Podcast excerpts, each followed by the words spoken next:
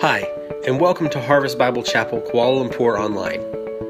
We hope that the following message will be a blessing to you as you seek to walk with the Lord in spirit and in truth. For more information about our church, please visit www.harvestkl.org or click the link in the description below.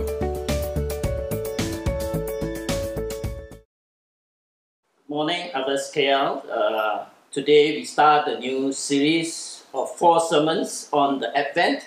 The Advent is the events leading up to the first Christmas.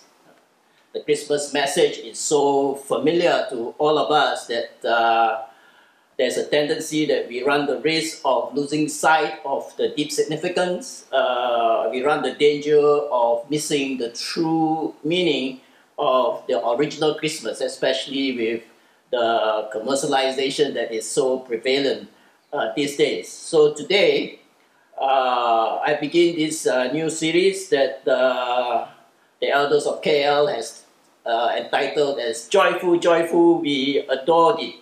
Uh, of course, we rejoice in this great news of the gospel of Jesus Christ, and I'm going to herald to you and proclaim this very familiar story in a slightly different way, but being faithful uh, to the scriptures. The main idea of my sermon is like this that Jesus Christ has come as our light. We don't need to stumble any longer in darkness. And will you believe and then live in His light? And the outline of my sermon uh, will be roughly in uh, four parts. Uh, I will begin with a prophecy in Isaiah and move on to its fulfillment in the Gospels. And then uh, I'll use uh, two groups of people the self deceived Simon the sorcerer in the book of Acts, and the self righteous Pharisees uh, that we all know all about. And then I will conclude with the self denying Apostle Paul, uh, where he has uh, a lot to say about this gospel of Jesus Christ. I'm going to take you through the scriptures uh, to show us this truth. And we will begin not with Jesus in the manger, as is traditionally uh, the Christmas message, but we begin with Jesus on the road to Emmaus. Jesus on the road to Emmaus, uh, those of you are familiar with the Bible story, the record in uh, Luke's Gospel, chapter 24, where it was already after the events in Jerusalem where Jesus was uh, crucified on the cross, he was uh, buried in the tomb, and then he rose from the dead. And then uh, he revealed himself uh, on different occasions to different people. And on the road to Emmaus, he revealed himself to two disciples. And during that revelation of himself, uh, Jesus uh, began with the Moses and all the prophets. They said Moses refers to the first five books of the Bible, right? The, the first five books that is uh, written uh, by Moses. So Jesus explained to them what uh, was written in all the scriptures regarding himself. What is it that is about himself? He said that Jesus Christ must suffer all these things that already happened in Jerusalem, and then he must enter his glory. That means it's going to be uh, ascended.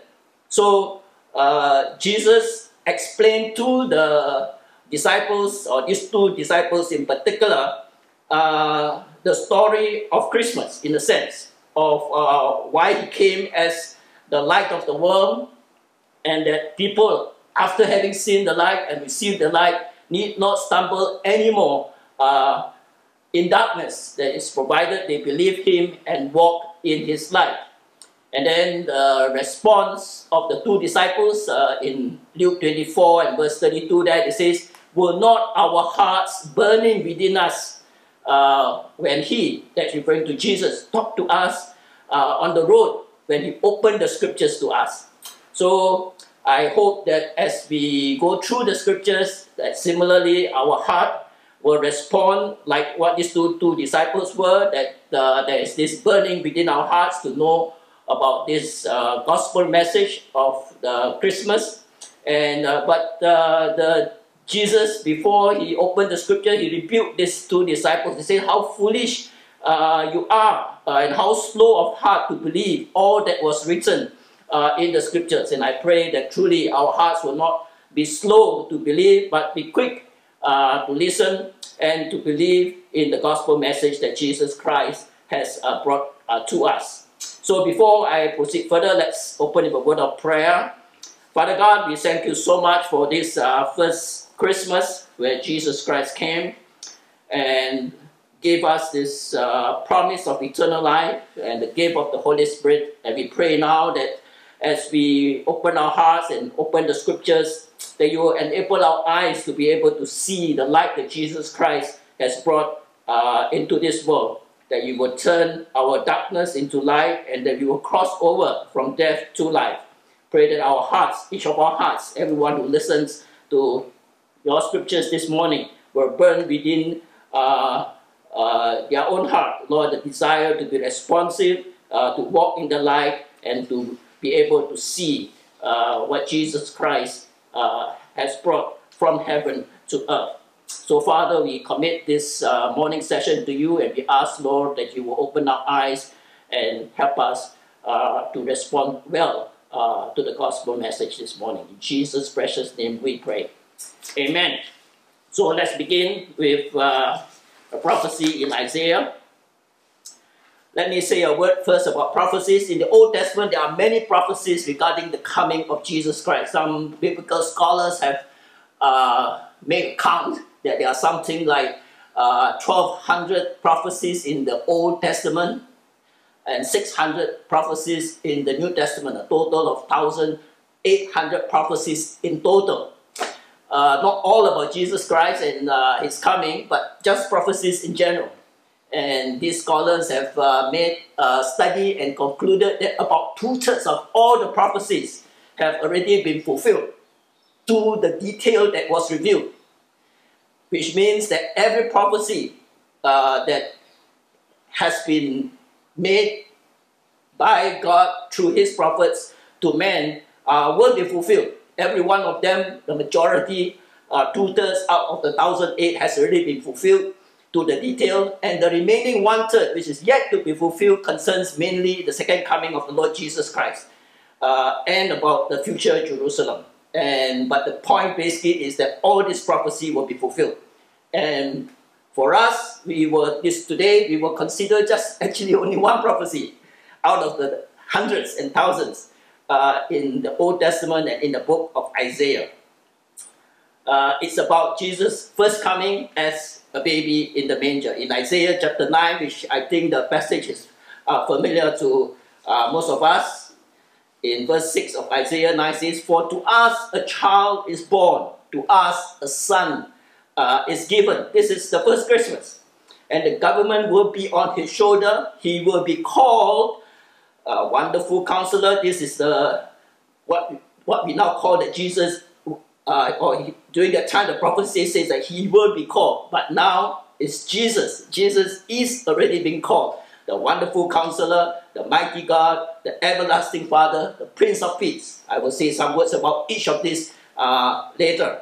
And it says, Of the increase of his government and peace, there will be no end. He will reign on David's throne and over his kingdom. This um, verse 7 about his kingdom, this is yet to come. Jesus Christ has come as a child, as the son, uh, and all the four titles that he has been given Wonderful Counselor, Mighty God, Everlasting Father, Prince of Peace these have all been fulfilled in the person of Jesus Christ. But of his kingdom, he has that part of the prophecy has yet to come. And he goes on to say that in his king he will reign on his king, uh, over his kingdom, establishing and upholding it with justice and righteousness from that time on and forever. This is part of the remaining one third of uh, the prophecies that is yet to come. And Isaiah 9 verse 7 says, added that the zeal of the Lord Almighty will accomplish this. That means this fulfillment uh, is yet uh, to come. And now we are in between the first Christmas and uh, the time where Christ's reign will be established here on earth. And here we are now in what's called in the scripture as the time of the Gentiles. And in verse 2 of Isaiah 9, it says, in the future, which is, because uh, when Isaiah was written, it was written in the 8th century before Christ, right? So uh, in verse 2, it says, in the future, he, that is Jesus Christ, will honor Galilee of the Gentiles. You know that Jesus Christ, uh, his main ministry is in the region of Galilee and it's called of the Gentiles. Why? Because the, the nation of Israel is situated in the, in the part of the geography at that time was between the trade routes between the north and south and between the east and west. So um, the Gentiles, the treatment of the nations were basically going up and down through that piece of land. He says, in the future, he will honor Galilee of the Gentiles by the way of the sea along the Jordan.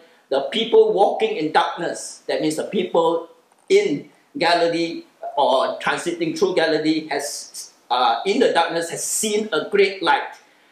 Uh, on those living in the land of the shadow of death, a light has shone. Now, this light is basically what I'll be talking about, where Jesus has come as our light and that we don't need to stumble in darkness any longer, then the question for us is will you believe and live in the light that Jesus Christ has brought? So, this Galilee of the Gentiles, uh, that even, of course, during the time when uh, the Isaiah, the prophecy was given to Isaiah, the prophecy that the nation of Israel would be exiled and that the whole, the, the promised land will be, you can say, trampled over by the Gentiles, and even when Jesus Christ came during that time, uh, the Gentiles were already, through the Roman uh, Empire, were already uh, ruling that land.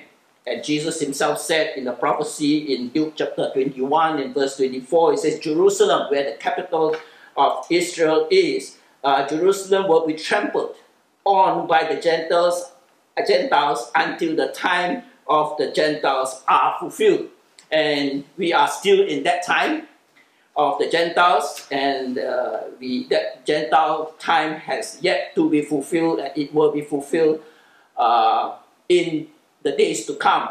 So we are in this uh, part of the story of uh, Christmas where the child is born.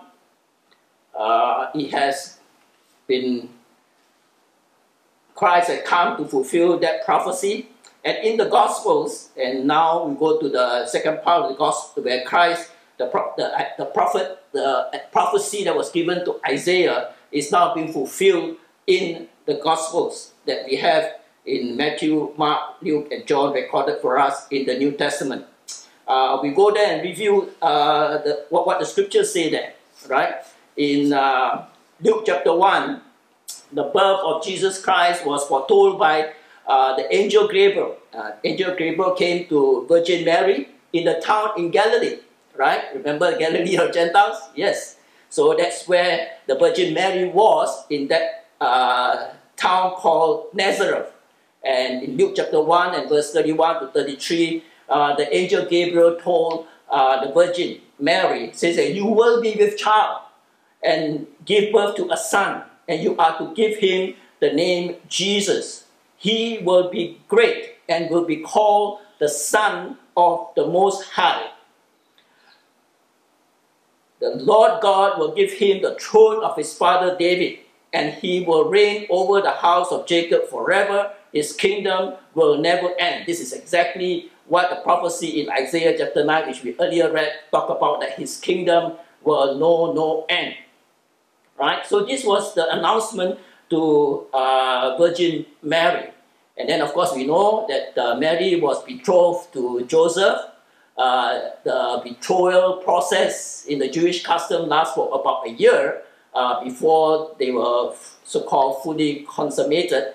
And during that time, of course, Joseph found out that uh, Mary, uh, before um, already had a child, and so he was very troubled because according to the Jewish custom, if uh, a lady were to get uh, pregnant before with the man, the lady needs to be stoned to death. So Joseph, of course, was has a huge dilemma, and therefore an angel came uh, to reveal to Joseph exactly what was happening uh, uh, to Mary. So in Matthew chapter 1 and verse 21 to 23, it says, An angel appeared to Joseph in a dream and said, Joseph, son of David, do not be afraid to take Mary home as your wife, because what is conceived in her is from the Holy Spirit. She will give birth to a son, and you are to give him the name Jesus because he will save his people from their sins. Right? So, this is what Jesus, uh,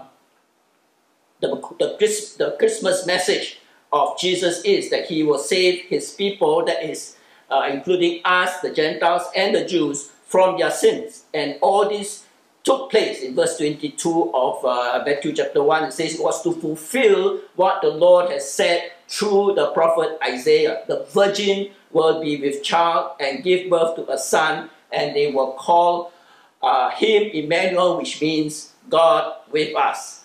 So Jesus is that Emmanuel which has come to be with us as the light, our light, so that we don't need to uh, stumble anymore in darkness, uh, provided we believe and walk in the light that Jesus Christ has uh, brought. Now, this name Jesus uh, that was given to both Mary and uh, to uh, Joseph um, and the Son of the Most High has a link to the four, you can say, names or titles that uh, was prophesied by Isaiah in Isaiah chapter 9 and verse 6. It says, The wonderful counselor. So Jesus today fulfilled that he is our, our wonderful counselor because Jesus himself said in John chapter 14 and verse 26, it says, The counselor, referring to the Holy Spirit. And uh, the Holy Spirit is the Spirit of Jesus. Right? The Holy Spirit, the counselor, whom the Father will send in my name, he will teach you all things and will remind you of everything that I have said. So this is the role of the Spirit uh, of the counselor that is given to us. And Jesus, the Holy Spirit, is that wonderful counselor that is now in us. And in John 16 and verse 7, Jesus told his disciples, It is for your good that I go away. Unless I go away, the counselor will not come to you. But if I go, I will send him to you. When the counselor comes in verse 13 of John chapter 16, he says, He will guide you into all truth. He will not speak on his own. He will speak only of what he hears, and he will tell you of what is yet to come. He will bring glory to me by taking what is mine and making it known to you. So today, we can walk in the light of Jesus' counsel as our wonderful counselor.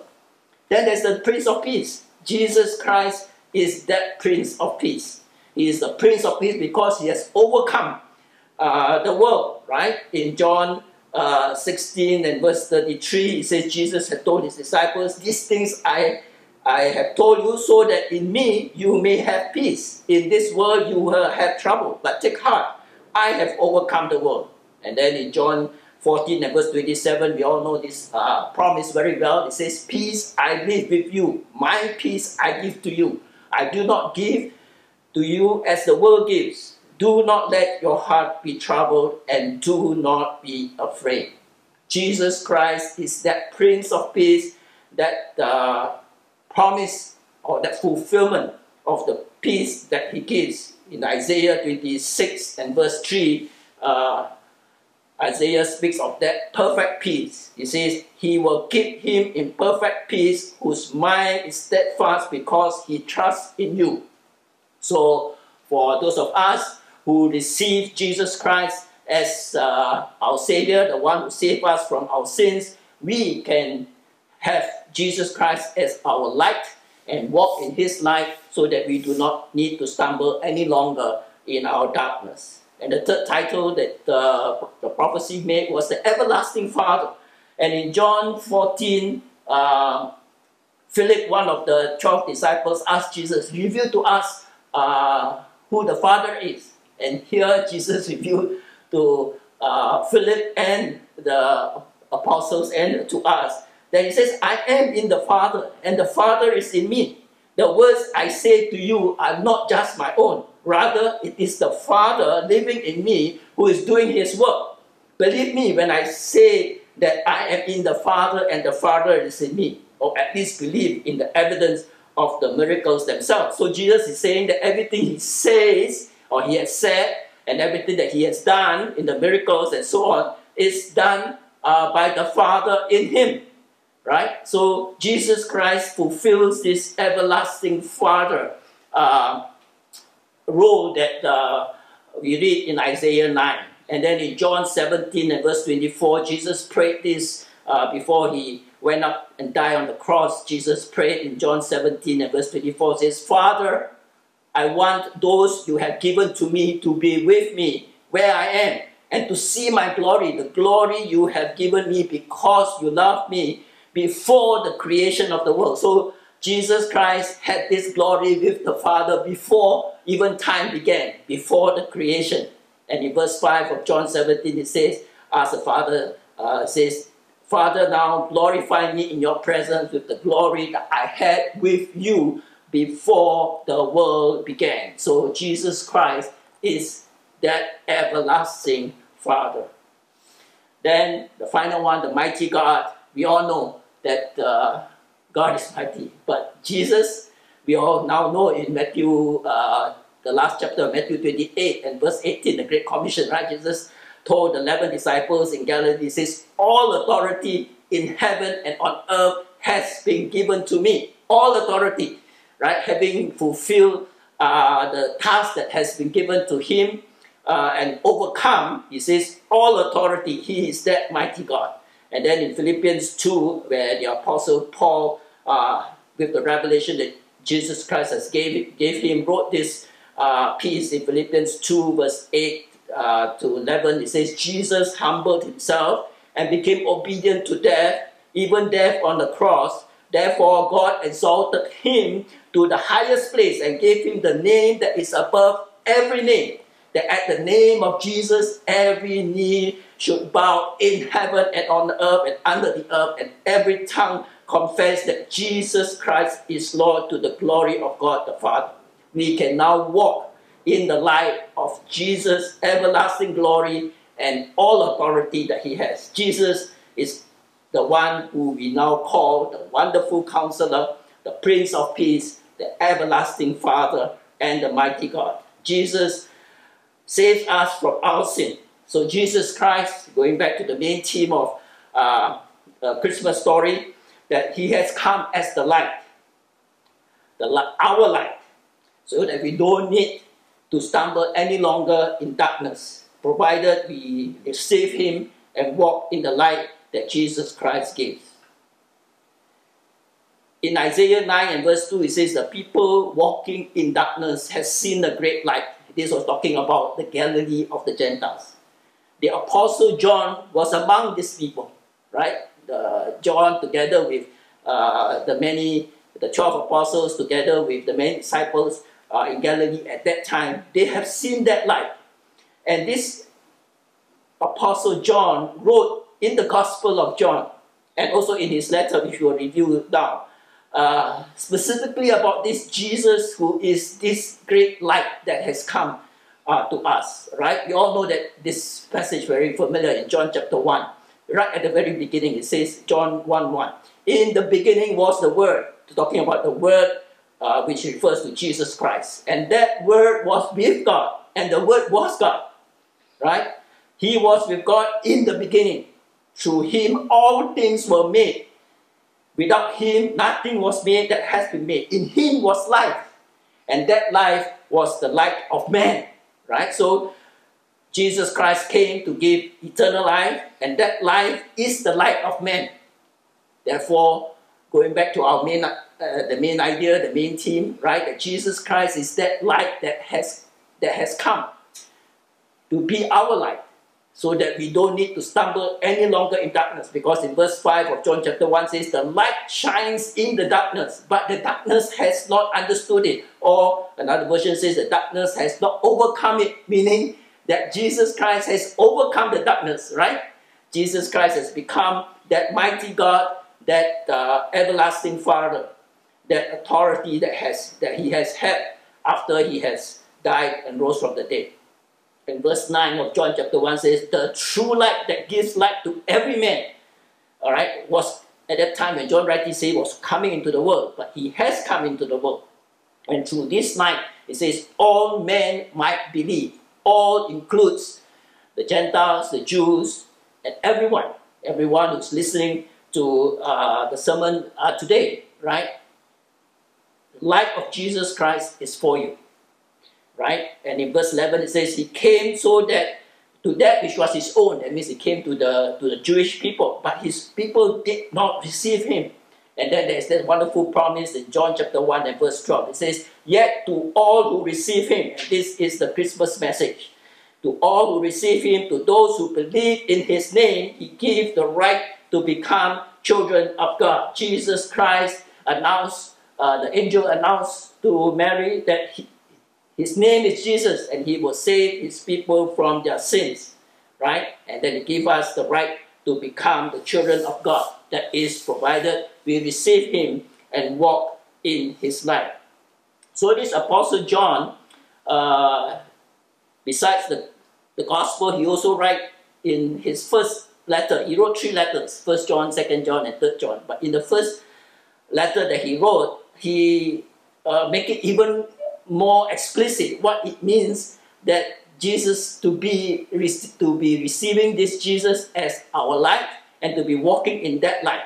In First John chapter one and verse five, he talk about the kind of fellowship that we have one with another and with God. He says this is a message we have heard that is John himself talking as an eyewitness that he have heard from him, from Jesus, and declared to you that God is light. In him there is no darkness at all. So that's why Jesus Christ has come as the light. So that when we receive him, we don't need to stumble any longer in our darkness. And then in verse 6 of 1 John chapter 1, it says, If we claim to have fellowship with him and yet we walk in darkness, that means we do things that uh, people in darkness do, then we lie and do not live by the truth. But if we walk in the light, as He is in the light, we have fellowship with one another, and the blood of Jesus Christ, His Son, purifies us from all sin. Right? This is exactly what uh, the angel told Mary that Jesus will save us from all our sins. And then in Apostle John, in the second chapter, in verse 6 says, Whoever claims to live in Him must walk as Jesus did, right? And Jesus is the light.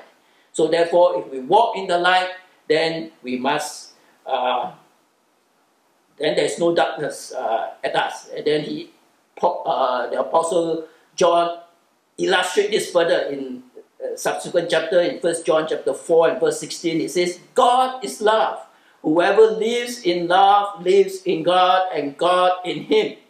Anyone who claims to be in the light but hates his brother uh, is still in the darkness. So God, what, what John is saying is that God is light and God is love. So if we walk in the light, we must walk in love. So anyone who hates his brother cannot be in the light. He's still in darkness. Whoever loves his brother lives in the light, and there is nothing in him that can make him stumble. Okay, so therefore, what we are saying is that uh, Jesus Christ has come as our light.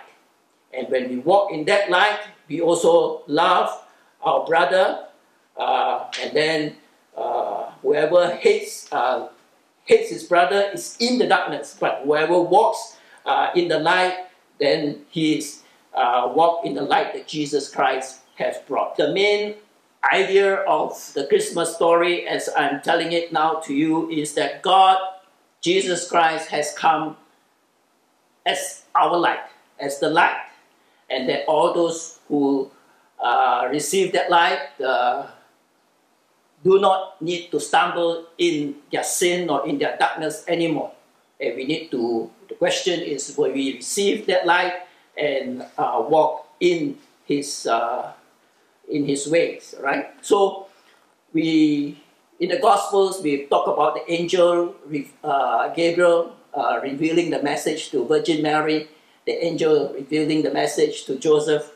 There is another message that the angel referred to, which is the, the angels, right? When you talk about uh, Christmas, you cannot escape talking about the angels, uh, or rather the shepherds, sorry.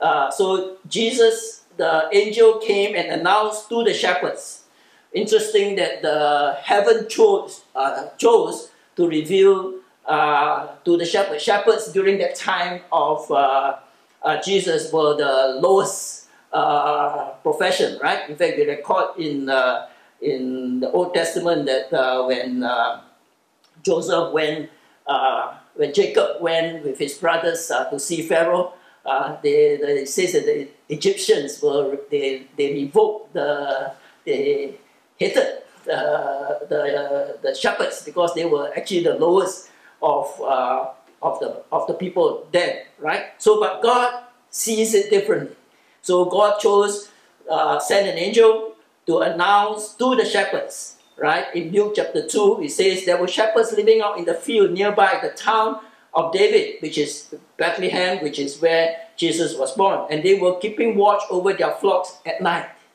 Right? The angel of God appears to them, and the glory of God shone around them, and they were terrified. But the angel said to them, Do not be afraid. I bring you good news of great joy that will be for all people. That means not just uh, for the Jews, but for all people, to the Gentiles, which we read about in Isaiah, uh, the prophecy, uh, Galilee of the Gentiles, and so on, says, Today in the town of David, a Savior has been born for to you. He is Christ the Lord. This will be a sign uh, for you. You will find a baby wrapped in cloth lying in a manger. Why in a manger? Because there was no room for them in the inn because during that time there was that great census that was going on. A lot of people was moving uh, to their original town, including Joseph and Mary, and there was no room left for them, right? So the angel came, or the angel came and announced this to the shepherds who were keeping watch over their flock at night. And then suddenly, after the message was given that the Savior has been born, in verse 13 of Luke 2, it says, Suddenly a great company of the heavenly hosts appeared with the angel, praising God and saying, Glory to God in the highest, and on earth peace to men, on whom his favor rests. This favor continues to us today. Christ in us, the hope of glory. Uh, this glory which is to God in the highest. This uh, peace to us whom Jesus Christ has come as the Prince of Peace, and his favors uh, rest on us. So when Jesus Christ came, he has ushered in this year of the favor that been prophesied in Isaiah 61 and verse 2. Right? And we now live in that year of the favor, this time of favor that rests upon us. And for all of us who continue now to receive Jesus Christ as the light as our light, our Savior, then we don't need to stumble in our darkness anymore, provided we live and walk in that, uh, in that light that Jesus Christ has come to bring. Okay, so now I'm going to illustrate this uh, gospel messages response uh, by referring to uh, two groups of people, or two, two people. One is uh, Simon the sorcerer in Acts uh, chapter 8, Simon the sorcerer is a self-deceived uh, person because uh, he thought that the gospel uh, could be bought so that he can become be, uh, better and greater. He was, you can say, responding to the Christmas message from a very self-centered, uh, self-deceived perspective. And I raised this uh, story in Simon the sorcerer to help us reflect on our own response to the gospel message. Am I like Simon? Should I be like Simon? You see, what happens to Simon is this that Philip, one of the seven who was after the persecution in Jerusalem, uh, he went to a place in Samaria. And Philip, God enabled him to do many miraculous signs evil spirits were cast out, many paralytics and cripples were healed. Uh, and the crowd in this town in Samaria, or this city in Samaria, we don't know which particular one, uh, Samaria is just a region, uh, the crowd paid close attention to what Philip uh, said. Uh, Philip preached the gospel of Jesus Christ uh, to that place. Okay, and then in that place there was this man called Simon. And he practiced sorcery. That's why we call him Simon the sorcerer. Right? And for a long time, he amazed the people in this uh, city in Samaria with his uh, magic, and because he boasts that he's somebody great. Uh, and then when the people turned towards Philip away from Simon, uh, Simon himself, in verse 13 of Acts 8, says that Simon himself believed, and he also was baptized. So externally, it looks like Simon is uh, has become a believer like all the others, right? And then Simon uh, uh, followed Philip where everywhere he went, astonished by the great signs and miracles that uh, he saw that Philip could do, right? And so, but then, of course, remember that at that time the apostles Peter and John were in Jerusalem, and this message, gospel message, has reached Samaria. So the people in Jerusalem will say, oh, let's go and check out this uh, wonderful news that we read about what's happening in Samaria. So they sent, in verse 14, Peter and John, the apostles, were sent to Samaria. So they prayed and laid hands on the people, and these people received the Holy Spirit, meaning that heaven authenticated the, uh, the faith of what was happening in Samaria. But for Simon, in verse 18, he says, Simon, wanted this ability, he offered them, that means he offered Peter and John money. He says, because uh, he wanted to have this ability so that, you know, he can perform the, the miracles and when he laid hands on people, people will receive the Holy Spirit. So basically he thinks that this will be a better way of uh, becoming better and more popular than what he was before when he was practicing his sorcery. In verse 20 of Acts 8, Peter answered and says, May your money perish with you because you thought you could buy the gift of God with money.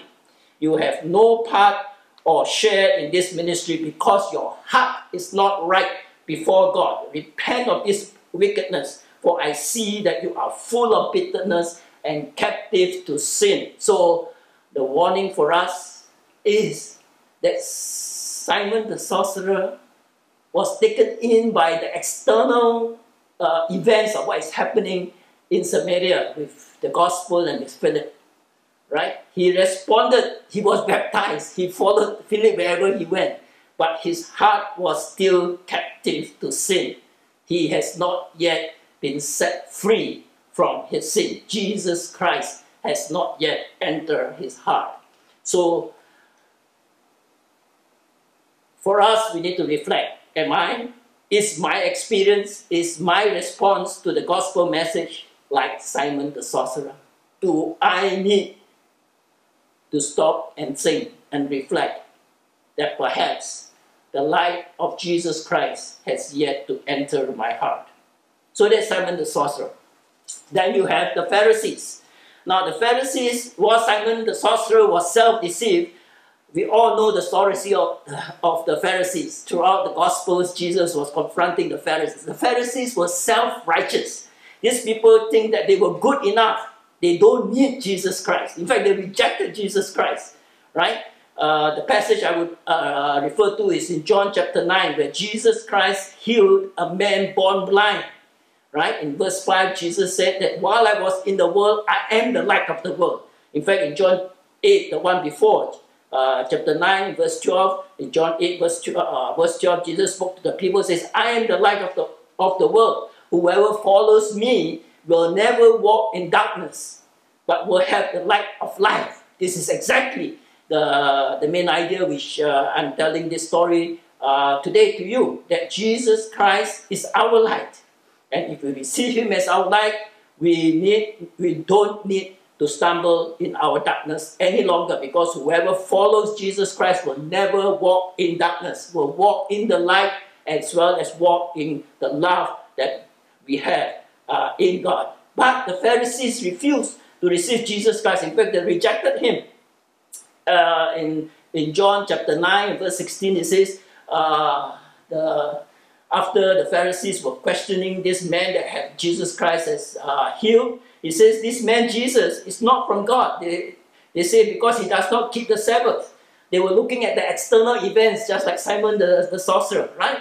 Uh, but then the, the other people who were around him, or some of the, even the Pharisees themselves, asked, How can a sinner do such miraculous signs? So they were divided.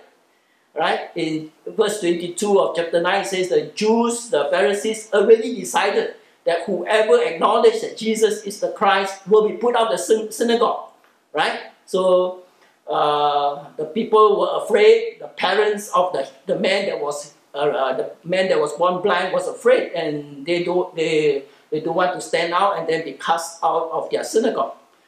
The Pharisees claim to be the disciples of Moses. They claim to give glory to God, right?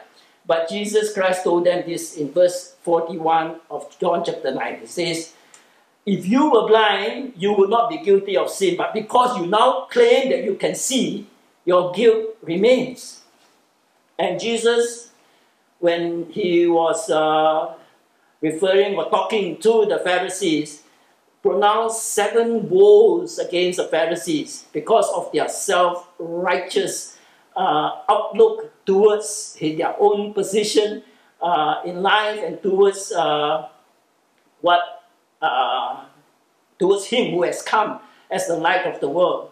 And uh, I'll just briefly, uh, I encourage you to read the whole of Matthew 23, where Jesus pronounced the seven woes against the Pharisees. I'll just highlight the main points to you. In verse 13 of Matthew 23, it says, Woe to you, teachers of the law and Pharisees, you hypocrites! You such you shut the kingdom of heaven in man's face. You yourself uh, do not enter, nor will you let others uh, enter who are trying. That means these uh, Pharisees, they were stumbling other people in their darkness. They refused to receive Jesus Christ as the light, so therefore they stumbled.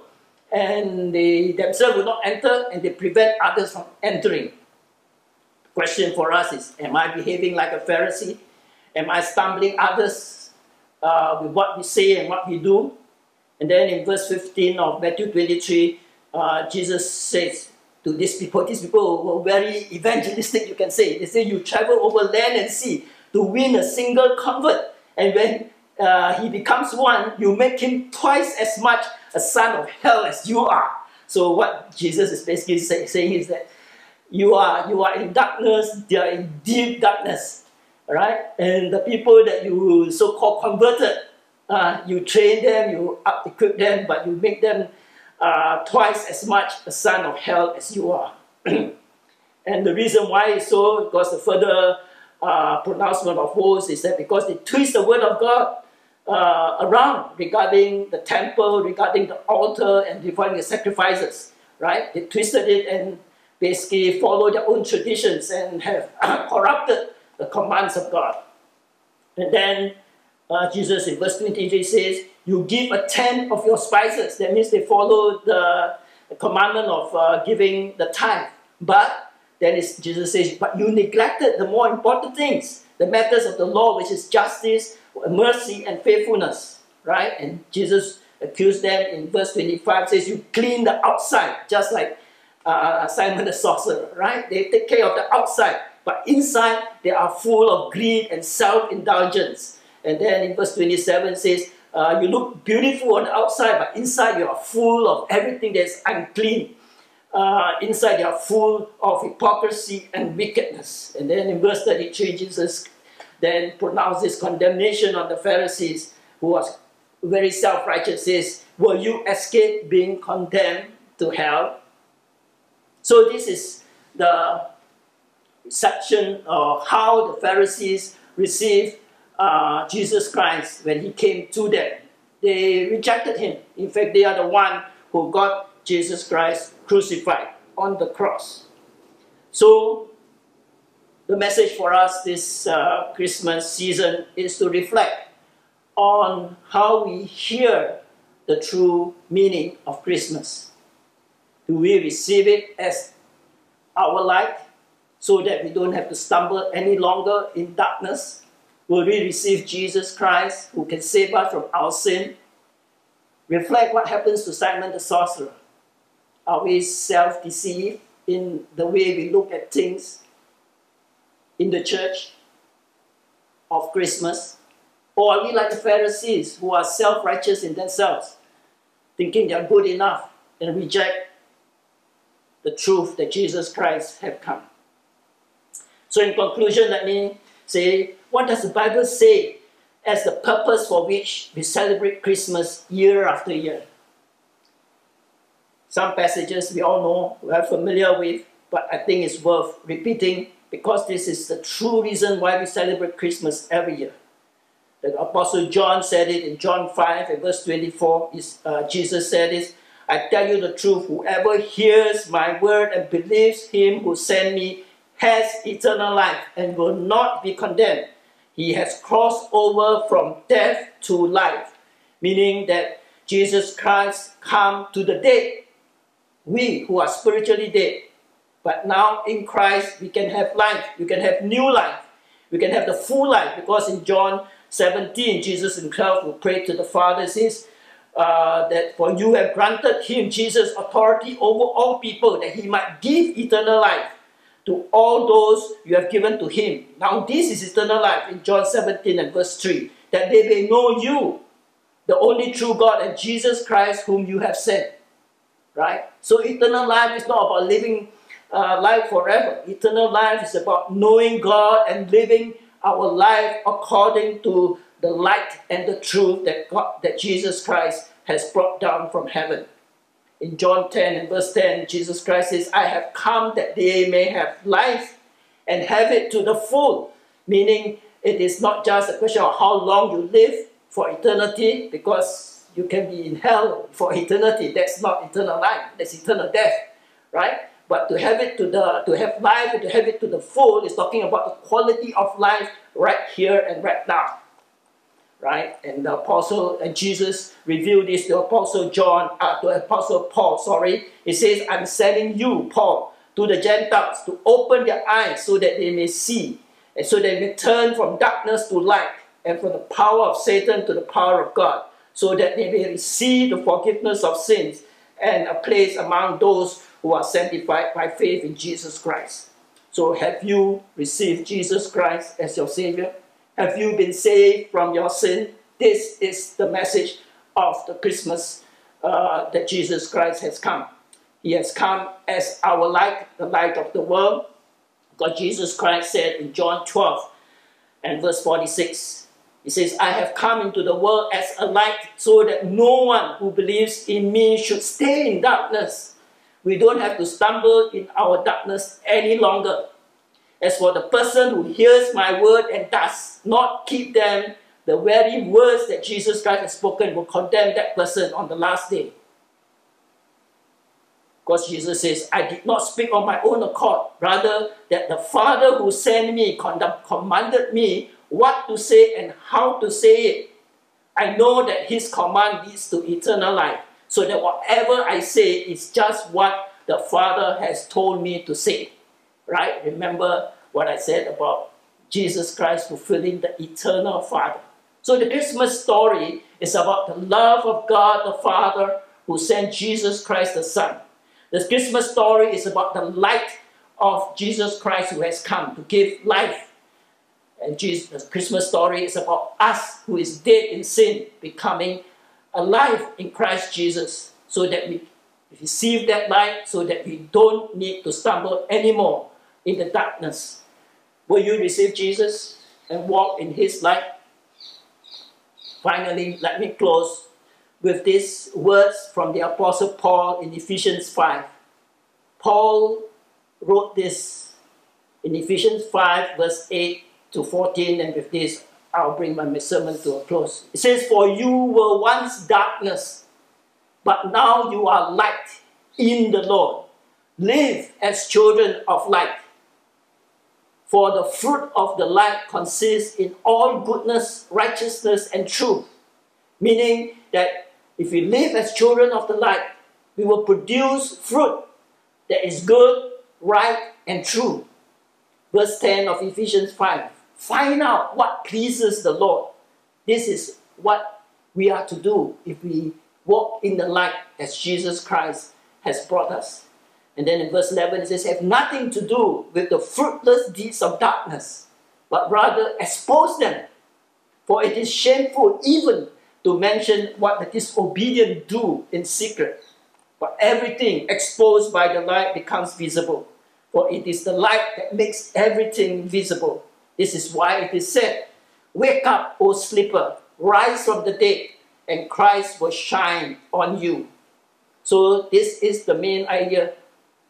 Christmas message is about Jesus who has come as our light. We don't need to stumble in darkness. Let us wake up, rise, and follow Jesus into that light. Let us pray. Father God, we thank you so much for Jesus Christ. We thank you so much for the first Christmas. We thank you for the light that He has brought into our lives, for the life that He has given to us.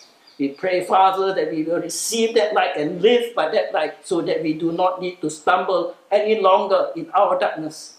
Help us to find what is pleasing to you and help us to do your will. Help us to produce that fruit, what is good, what is right, and what is true, according to the commands that you have given. Help us to live as obedient children, children of the light.